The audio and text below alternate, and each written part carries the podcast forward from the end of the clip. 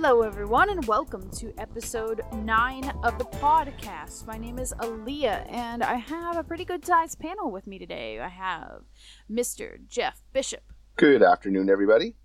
Mr. Matt Durkins, Good hello. Mr. TJ Malloy, Hello, everybody. and Miss Jade Sharp. Hello, everyone. Today, we are going to be talking about transition between guides. That involves, you know, retirement, grief, those kinds of things. It's it's a heavy subject, but definitely something we uh, need to discuss. And we have people with a wide variety of experiences here. We have someone who has never retired a dog. A couple of us have retired one, and a couple of us have retired more than one. We have a good mix here of folks, and uh, we wanted to, you know, just kind of have an open discussion and tell some stories about, you know, how did you know it was time? How, what were the circumstances? What, how did you make that decision? And, you know, just talking about what what all that process was like for you. Um, it's going to be a little more open, a little less structured than most of our episodes, but I wanted to get a few people in here and talk about it. So, um, Jeff, let's go ahead and start with you. Today, I would like to tell you two stories about my first two seeing eye dogs. First, there was Sunny and then Tawny. Now, Sunny was a shepherd, and I received her in 1985 from the Seeing Eye. In fact, if it weren't for Sunny, I don't think I would be married today. Sunny introduced me to Carrie in a class, and a few years later, we were married. And we've been married for about 30 years now. So, thank you, Sunny. Now, Carrie and I and Sunny moved out to California in 1989. And we lived there for about nine months. About three months in, Sunny got very, very sick. We really never found out why or what was wrong, but we knew that there was obviously something very, very wrong. We woke up in the morning and it was a it was very evident. So we took her to the vet and they kept her. And they gave us a call a few days later and told us you need to come in and see her. They told us that she lost quite a bit of weight and that they weren't sure that they would be able to do anything more for her. So Carrie and I got in the car and drove there and went and saw Sunny.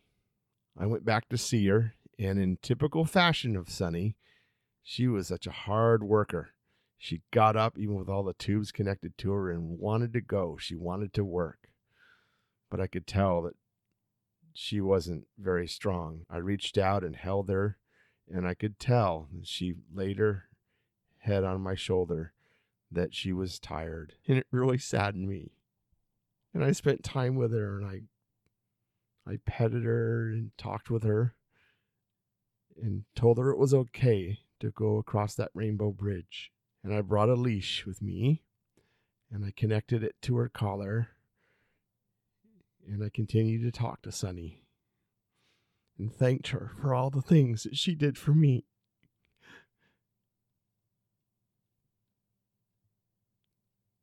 Then I removed her collar gave her one last hug goodbye, and I couldn't be in the room when they sent her over that bridge. It was already too hard. Well, Carrie went and said goodbye, and we proceeded to leave, and it was a really difficult time. We struggled living in California, and this just made it even worse. It was a really rough time. I remember going back to our apartment. It's all that we could afford living there at that time. And I remember standing outside by the gate. The gate was right near our apartment door. And I grabbed the gate and I shook it and I screamed. I was so angry and so hurt and blamed myself. And it was just, even though it really wasn't anything that I had done. And I called the Seeing Eye and I spoke to David Liu and I'm really thankful for him. The moral here, I think, is to remember that sometimes we don't have control over what may happen, and we should cherish the moments we have. and be thankful for all the love and joy that our guide dogs bring us and cherish it. Tawny lived with us for about 12 years, and she grew up around our family. Or should I say, our family grew up around her.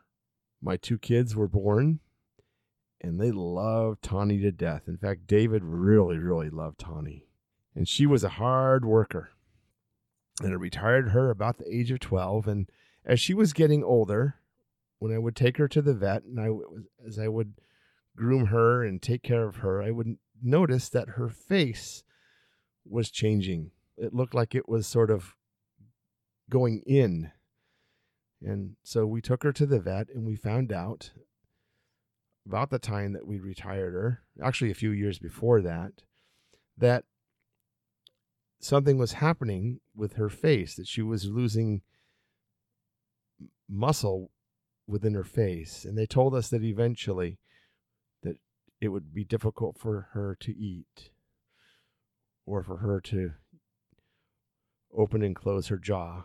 Well, I remember getting up one morning and we had to give Tawny lots of special medication to make her be comfortable because she still loved being with the family and she enjoyed when other family would come to visit her and she would come out and wag her tail. And she was such a friendly friendly little girl. One morning i got up and i finished getting ready and i took tawny out t- brought her back inside and proceeded to give her her medication and generally she took pills very very well and i gently opened her mouth and tried to put a, the medication in her mouth and she bit me. I don't think in a way of saying, you know, in a mean way. In fact, I know she didn't because she immediately laid down. And um, I called Carrie over and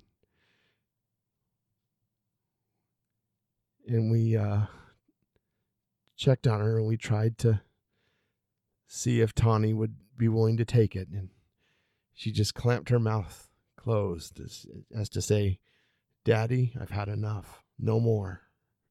No more, Daddy. And it broke my heart.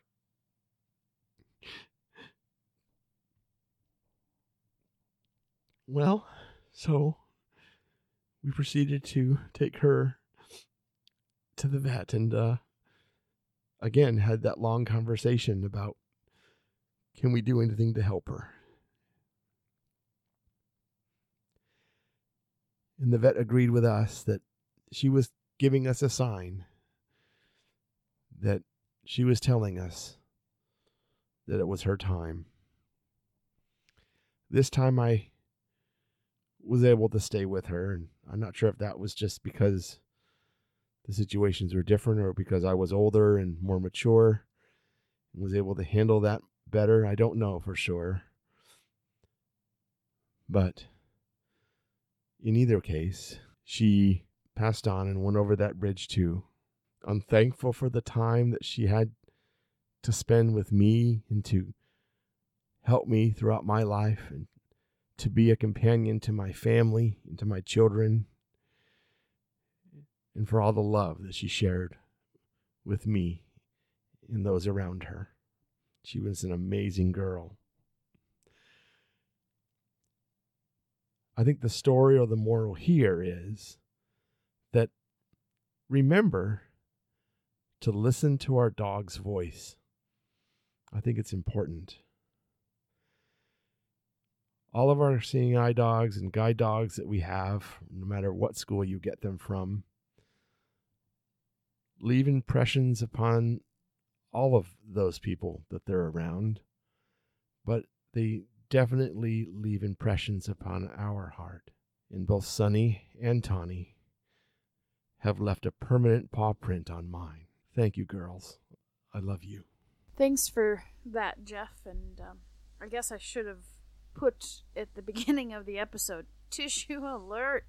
Tissue alert. Mm-hmm. Um, these stories aren't easy, but we all are together and sharing them with you because it's something important to consider and it's something something to think about. Matt, what about you? So I have a, a, a, couple of interesting stories because my first dog is from Guiding Eyes. She's now retired and living in Colorado, but she retired very early. She retired at a year and a half, and she got emotional, like environmental emotional stress. And um, I knew it was time to hang up her harness and leash because when we would work, she would just start urinating and defecating inside buildings, outside buildings, just willy nilly whenever. And she just was kind of lethargic and didn't really want to work anymore. So I called Guiding Eyes and I talked to my field rep, Dave Hagman, and I talked to Graham Buck, who uh, is the assistant director of training. And they were fantastic. They were really supportive. They helped me kind of come to a decision of maybe, you know, maybe you should retire this dog. And they were fantastic because I was really worried. Like, you know, it, it got to the point where there was there was blood in her stool at one point, and you know she had had a bunch of UTIs uh, before that, and she had to go back to the school um, in November of uh, 2016, and then she came back in uh, January of 2017, and then she retired a month later. She retired February 21st at seven o'clock in the morning when she left, I remember I remember, you know, waiting Dave came and got her and he uh you know was was talking to me and I remember saying goodbye to Marilyn. I gave her a hug, she gave me a little kiss and that was it. and it took me a year or so to really go, okay, I need to get another dog and you know, reapply, but it it I think your first dog really, you know, it's your first dog. It's not meant to be your last, unless that's your choice, obviously. But for me, I'm like, nope, I want another dog. I'm going to apply. Well, I applied to Guiding Eyes, and unfortunately, they um, denied me. So I applied to Guide Dogs of America, and uh, in April of this year, I got my second dog, Frankie, who black lab. Now, I was because during the end of second week, no, beginning of third week, uh, we did our vet visits, and uh, we were going through the history of the dog, and um, the vet did a checkup, and she goes, "Hey, I'm noticing an irregular heartbeat on the right side of your dog. We need to get this looked at like right now." And so we did, and the results came back and this was the worst part. So they they got the results, and uh, it was right after lunchtime, and they said, "Hey Matt, can you go to your room? We have the results. We want to talk to you about Frankie." And I'm like, "Oh my gosh, what's going on?" So they they come back. They said, and this was the director of training, and then uh, another lady who I can't remember what she does, but they came in and they said, "Your dog has." Something called a TVD, which is something valve dysplasia, and it was a heart murmur on the right side of her heart. And they were like, if we, you know, if we let this dog continue to work, our issue would be that she could essentially, like, either have a heart attack or die because the stress of training might be too much. So they said uh, it's it's your choice. You can keep her, or you know we can talk about retirement. And I said, well, I don't want to. You know, I, I already dealt with a sick dog before, and it wasn't fun and it wasn't easy. And I, I thought about it I said, you know what? It's it's probably better for her that she retires and doesn't continue to work because that's not fair. You know, you got to think about the dogs first. Like Jeff said, listen to their voice because if you force a dog who doesn't want to work, you know, to to work, that's not very fair. So I let's, you know, let's retire her now and she is now happily with her trainer. And uh, so during the last week of class, I got my current dog, who is named Neela, who is a black lab female, and uh, she is a little bit older. She's actually a reissue dog, um, and you know she's working really well. And uh, you know, just just the thing about retirement is, you know, if you don't know right away, they they'll tell you. Like Jeff said, they'll let you know for sure. And and it's definitely good to listen to the signs. Now, I I, I know someone with their dog at like 14 years old because the dog was still working just fine. But yeah, definitely listen to your dog and and you know they always say follow your dog in training. Well, listen to your dog when they're trying to say, "Hey, I, I'm I'm I'm getting done. I don't want to do this anymore." They say your dog tells you, and uh, both Matt and Jeff have mentioned that. And I talked to people in my first class who had were going for successor dogs. That's the advice they they gave, and you think, "Gosh, what what do you mean the dog tells you?" Well, about seven years into my career with my first dog, a chocolate lab named Augie, we're walking to the bus stop one day.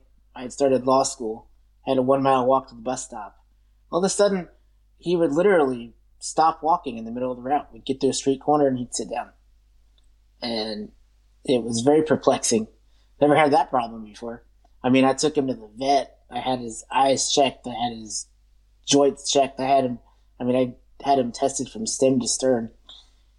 And there was, there was nothing wrong. You know, I called the school, Pilot Dogs, where he came from. And the director goes, what do you think about retirement? And I thought, really?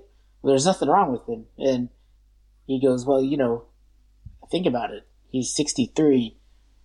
Don't you think you might want to think about retirement when you're 63 years old?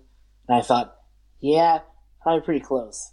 So, uh, went ahead and, and uh, retired him. And then I had some, then I had some matching issues, which are the subject of another podcast, probably. Um, and I ended up at Southeastern and got a uh, Black Lab Golden Cross named Storm. And this guy was the, I think, the smartest dog I've ever had. Um, very intelligent, very perceptive, very loyal. But he was attacked on a metro bus. Somebody grabbed a hold of the collar and would not let go. The passengers literally had to pry their fingers off the dog's collar. And physically, he was fine, but emotionally, he was shattered after that. This was not even six months after I'd been home with him.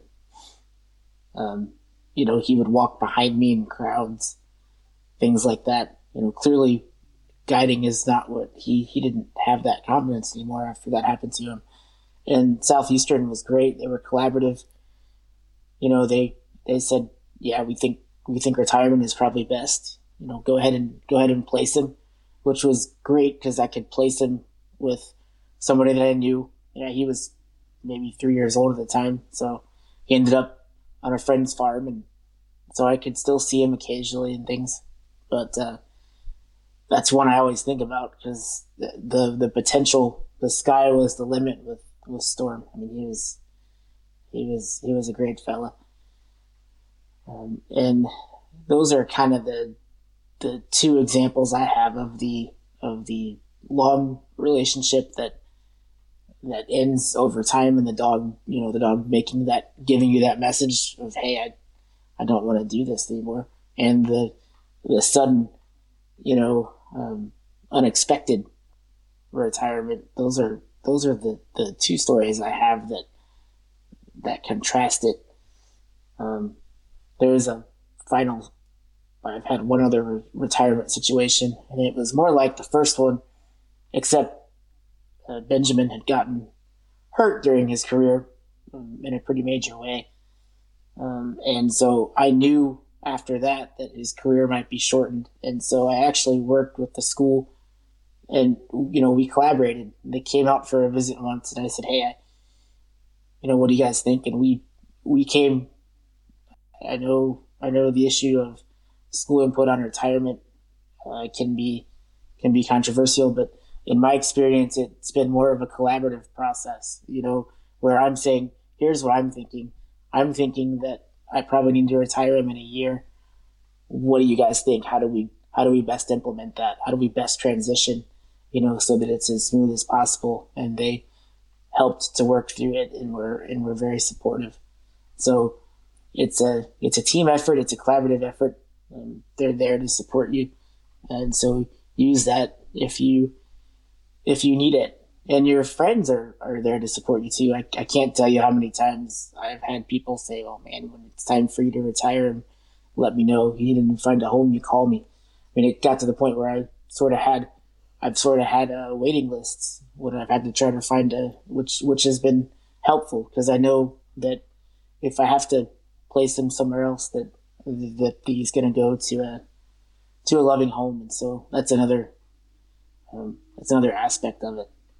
And I don't know, you know, we can we can talk about or, or you know the first time when I retired Augie, I tried to to keep him and have the new dog, and there were some issues there Augie would see the artist and want, want to go with, and it didn't it didn't really work out for him.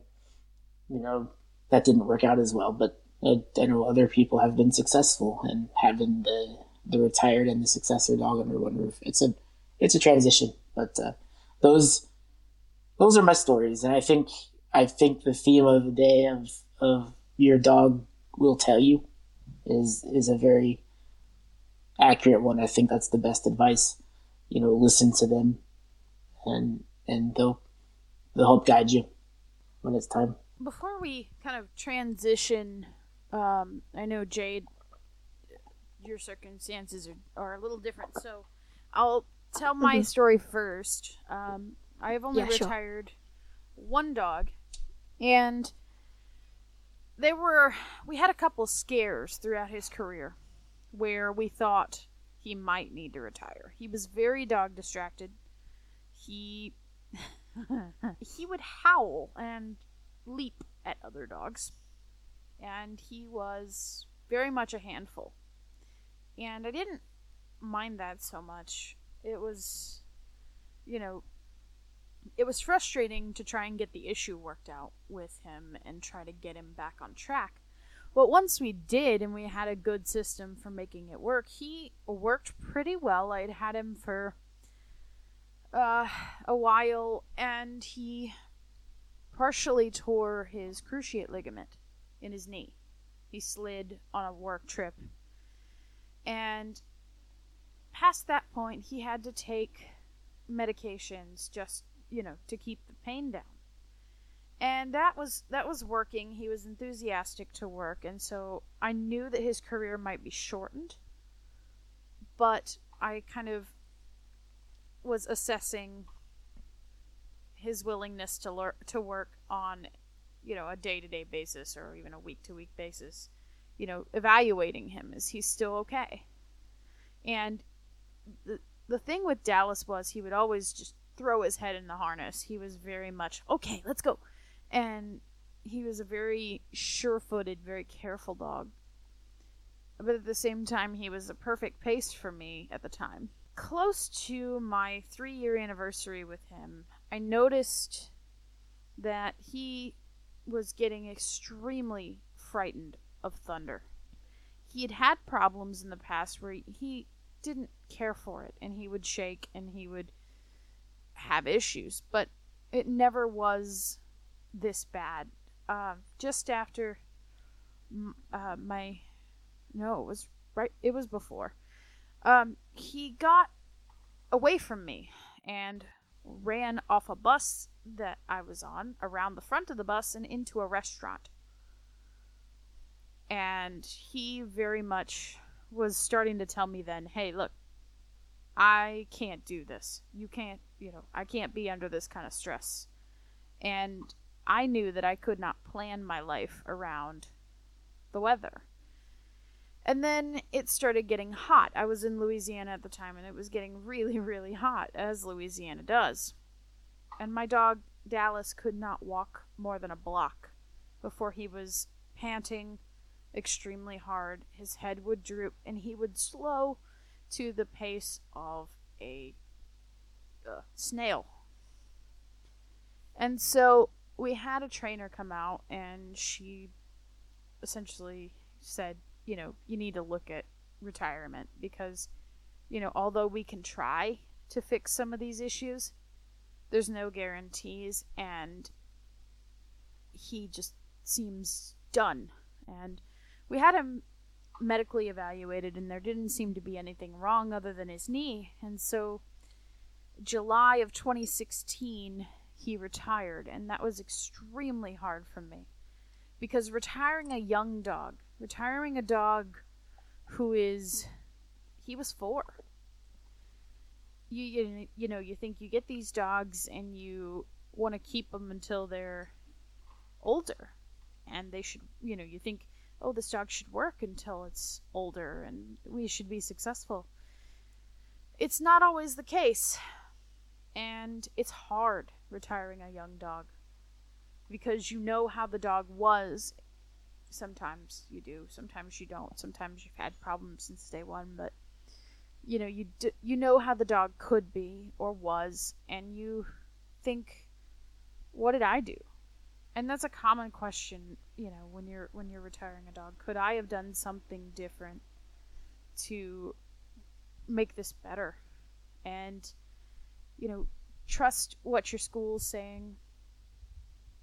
Trust yourself you know because we're taught how to handle these dogs. We know how to and it's tough when a dog can't work out because of something and it's still young. But in reality, you have to do what's best for you. And if the dog's no longer being safe, or if the dog is no longer, you know, enhancing your mobility, but it instead is inhibiting it, then that's a problem. And you know, you have to do some serious thinking about is it is it time?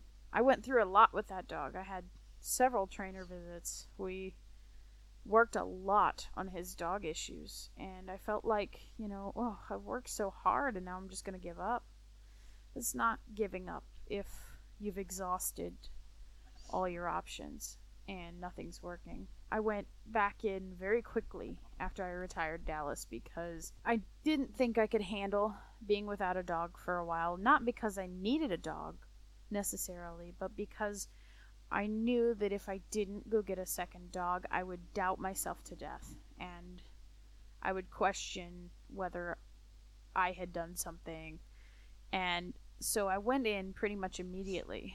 And it was a very hard transition for me to the point that I almost had to leave seeing eye and not get my dog. But man, when she came running, and I mean running into my life, um, and leaping into my life, she, uh, she changed my mind, you know. And we, when we took that first walk, it was like, I knew that I had made the right decision because she was so happy and so full of energy and life and she loves to work and pull and just be the dog that she is. And it's hard to transition. And it's hard when people don't get it.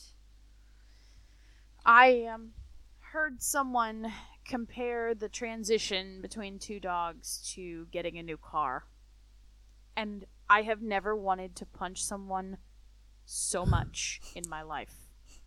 Because it's not no. Yes, some people can get attached to their vehicles, but it's so different. The connection between you and the dog is so different and so much stronger. And it's not even like losing a pet. The pet's not with you 24 7. The pet isn't responsible for probably saving your life on a couple of occasions from crazy drivers or things you didn't see. My dog, Dallas, saved me from multiple cars, but, you know, being careless. But more than that, there was a day we were walking on campus and we came across an area and I told him to turn. He wouldn't. He kept spinning away from something. And I just happened to have a cane on me and I reached in my backpack and pulled it out and looked. It was an open hole in the sidewalk. No tape around it, no nothing. Just an open hole like they had been digging for the pipes or something. it just I could have gotten seriously hurt had we fallen. And he had just pulled me away from it. And so, you know, you trust a lot in these dogs. You you feel like, you know, you owe a lot to your dog and it's it's hard. Transition's never easy. But sometimes you know, we as handlers have to make those decisions no matter how hard they are, no matter how young the dog is. That this dog, it's not fair to either me or the dog to continue working. Having a conversation with your school is important. It is a cooperative discussion between you and your school about your dog. You know, I don't think it is within the power, or it should be within the power of any school. This is just my opinion to force any issue necessarily. I don't think that, you know, for example, an arbitrary your dog's got to retire at this age, period, amen. It doesn't matter mm. about the dog. I don't agree with that. Especially because the school's not there. The school doesn't know the dog, the school doesn't know you. And some dogs I've seen work until they're 13 or 14 years old, but they want to. Most of the time, between the handler and the school, you can make a sound decision, you know, and a responsible decision without somebody forcing your hand. And um and I understand that like Jade uh and this is mm-hmm. this is your turn. Um the I understand that the process is a little different in the UK. So uh, if you want to talk about the situation you're in now. So I have got my guide dog Brody. He's my first dog, so I haven't retired any any others yet. I got him back in August 2012, just before I was due to start my second year at college. Over here in the UK, when you have your training with your dog, you either go away to a hotel in London if you're in the London team, or you can have your training done at home. Now, because I got him two weeks before I started college, they said, right, we're just going to train you from home. So we done our like local routes at home. He came back to college with me. We got him settled into college, and then six weeks after I had him, we had a situation where he very nearly had to be retired. So we had came back for our like half term break, and our instructor came out to see us, and she said, "Right, let's do the route to the Tesco um, store, so you can go get some milk or whatever." And um, my mum decided to follow along because she'd not really seen me and Brody working together before. So we walked down there. It was about a 20 minute walk. It was a windy, rainy, horrible day, and he done fine getting us to the store. Took us around all the puddles, all the leaves on the floor, and everything. So we go in, get what we need to do, and then we're walking home, and we're about five minutes away from home when all of a sudden he pulls out of my hand, harness on and everything, and shoots across the road. And I was like, "Oh my god, what, what's, what's he done?" And my mum said a squirrel had literally ran out of the hedge, literally across his nose, and across the road and he just zoomed off after this squirrel. So, and we were yelling for him to come back, and he literally wouldn't. So my instructor had to go across the road into somebody else's garden and bring him back. And she said, "Right," she said, "We're gonna take him back to your house." She said, "You cannot work him for the next couple of days. I'm gonna go back to the offices now." and talk to the people back there, and we're to decide what to do. So we get him home, we take the harness off him and everything.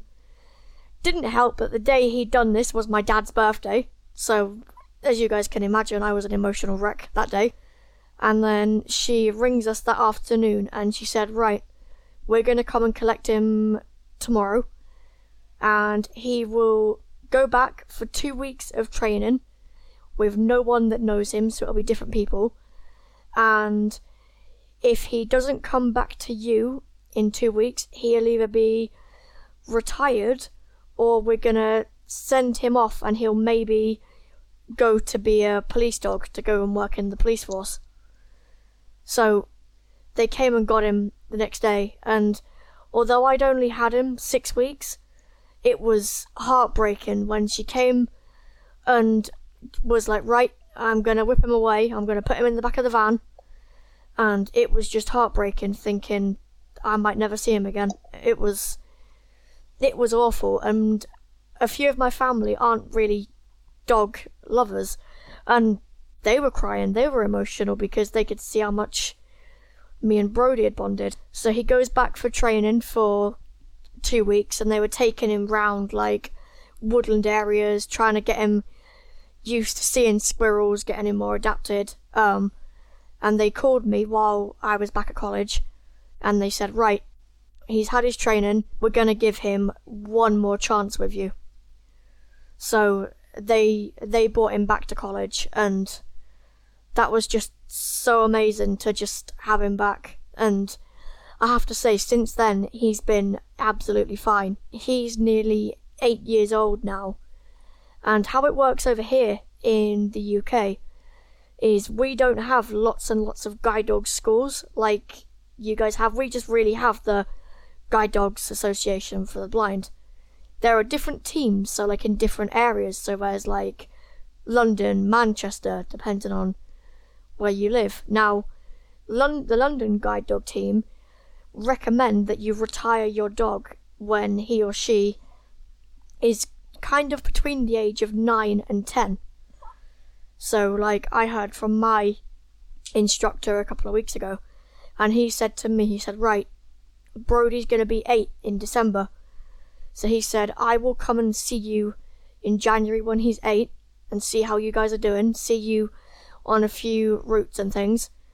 And then he said, I'll decide then if I need to see you every six months until he's nine, or whether I will just come back and see you in January 2019 when he's nine.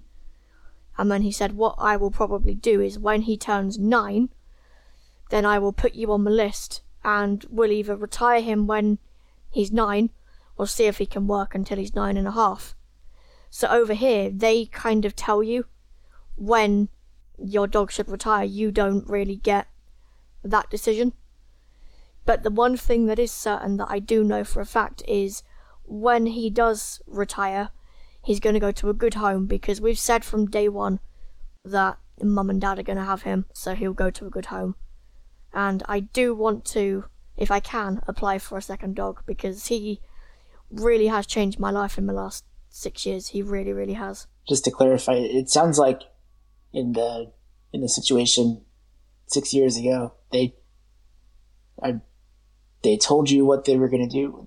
Did you did you have any input in that process, or did they just call you up and say, "Hey, we're gonna we're gonna train him for two I weeks"? and- literally, when they got him back after he ran across the road, Louisa, my instructor, she took off the harness and she said, Right, she said to me, she goes, You are going to walk back the rest of the route with your mum.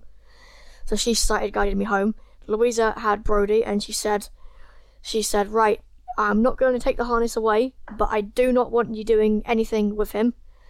Um, you wait for a call from us and then we will tell you either this afternoon or tomorrow what is going to happen. That's Okay. Wow. unfortunate. I'm sorry, but it just It is. it's very unfortunate because if a dog had bolted after a squirrel here in in the US, one the school probably would not have immediately taken the dog.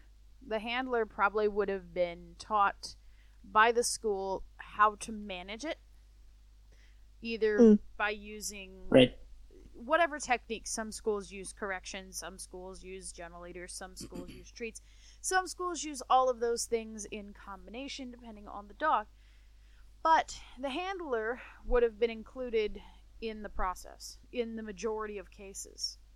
Um, it's usually not Yeah, and I dog think screws up once, dog gets taken away. Usually not Mm. how that works.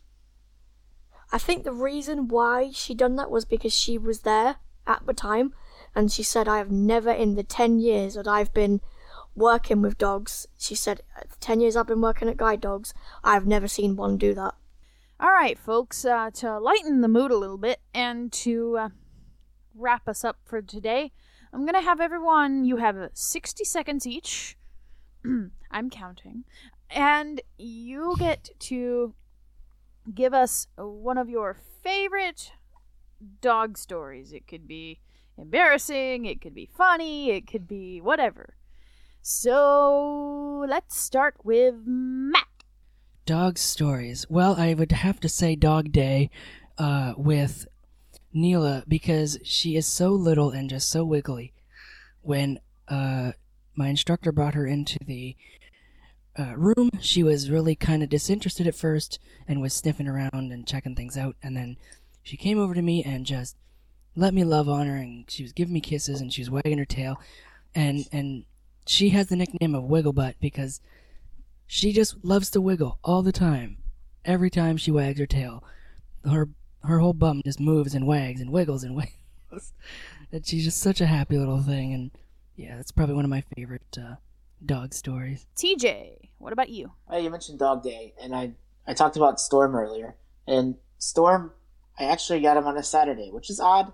And the reason that happened is because he was they decided to do a dog change in the middle of training, and so I got him on a Saturday. And Southeastern has a has a play yard, so we took him out to the play yard to to let him play.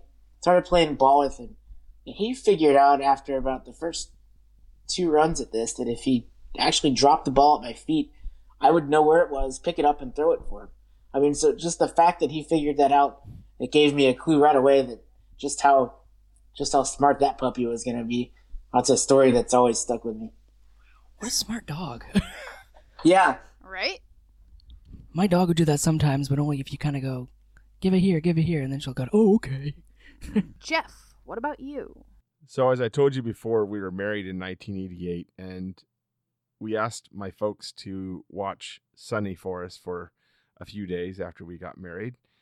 And that lasted for about a day when my folks called and said, Your dog keeps looking for you. Sunny wants you.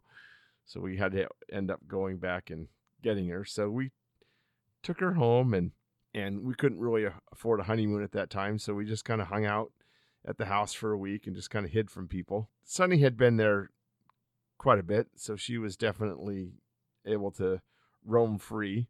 But Carrie really hadn't lived in the house that much. Now I had. It was an apartment. She was a jealous little one. We get up in the morning and all of Carrie's stuffed animals were shredded in the front room that were on the couch. All of them. It was so sad. I think the only one that survived was Marshmallow, her big giant white bear. That was the only thing that survived. oh, Sunny. Yep, she was uh, very, very much a jealous little girl, but she was definitely the love of our heart. She was amazing. Jade, what's your story? Yeah, so one of my funny stories with Brody um, has to be one of our college mornings back in 2012. We'd finished one lecture and we walked up to our classroom for the next one, and um, I knocked on the door and it was empty. So I was like, "Come on, Brody, let's go inside. Let's go inside." And he would not move. He just stood there. Then he starts growling at something. I'm like, "Oh, what's upset you?" And then he starts barking. And then the lecturer comes along and she's laughing. She goes, Right, come in. So she takes me in. She said there was a massage class in here beforehand. They've got a mannequin in the corner, and it's a man, and he's holding up his, he's got his fists in the air. And obviously, seeing that, it really scared Brody. So it, he obviously thought this man was going to attack us or something. Wow. That's wow. Funny. That's great. Has anyone dogs barked at their own reflection? That's Yes. always funny. Oh yeah, yeah. or store mannequin dogs. They're like store dog, like statue dogs. Yeah, Dallas did. hmm Dallas growled at one. Yeah. Anyway. Oh, Ne- I- Neela got scared of a guy in a baseball costume. She went woof, and I'm like, whoa, okay. I, nice bark for a little I- dog. I don't know if any of you have been to Washington D.C. Uh, and done the touristy things, but there's that there's that Teddy Roosevelt uh, exhibit with uh, with uh, all of Teddy's dogs there. Well, Mm. I went to a conference there, and my first dog, Augie, started barking at the Teddy Roosevelt dog statues. It was Oh, no. hilarious. There was a time once we went to see The Lion King in the theatre, and um, I we had like a touch tour backstage, and they said to me, "Do you want to try on Scar's mask?" And I said, "Yeah, sure." So Dad was holding on to Brody while I was looking round, and the next thing I hear this whining on the other side of the room. Brody got terrified because he'd seen my face disappear, and then get replaced by this scary lion mask. Oh no! It no. really scared him.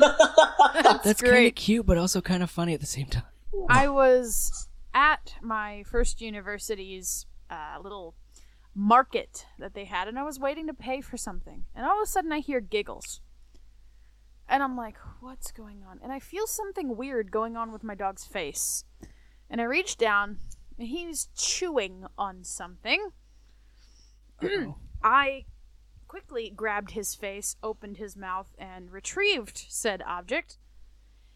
It was a Reese cup in the foil. This Oh, dog had stolen Oh. one of those little mini Reese cups, had it halfway down his throat. I kid you not.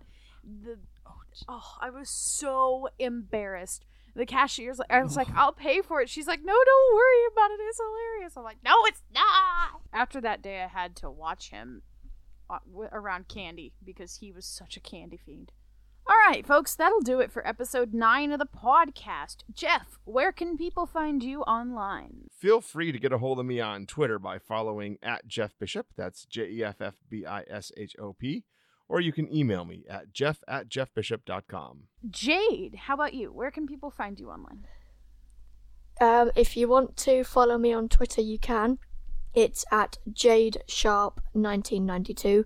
So J A D E S H A R P 1992. And you can also do the same thing on Facebook. So facebook.com slash Jade Sharp 1992. And Matt, what about you? You can find me uh, producing content for iAccessibility.net. You can email me at matt, M-A-T-T, at iAccessibility.net. And you can follow me on Twitter at Matt Dierckens. That's M-A-T-T-D-I-E-R-C-K-E-N-S. TJ, what about you? If you want to follow me on Twitter, you can follow me at uh, blindguy234. Uh, you can also send me email uh, to tmeloy83. That's M E L O Y 83 at iCloud.com. tmeloy83 at iCloud.com. And you can find me, Aleeha Dudley, producing content for iAccessibility. You can email me at Aleeha, that's A L E E H A, at iAccessibility.net, and you can follow me on Twitter at BlindCowgirl199. You can find the Pawdcast by following podcast, that's P A W D C A S T underscore show on Twitter. You can find all of iAccessibility's content at iAccessibility.net.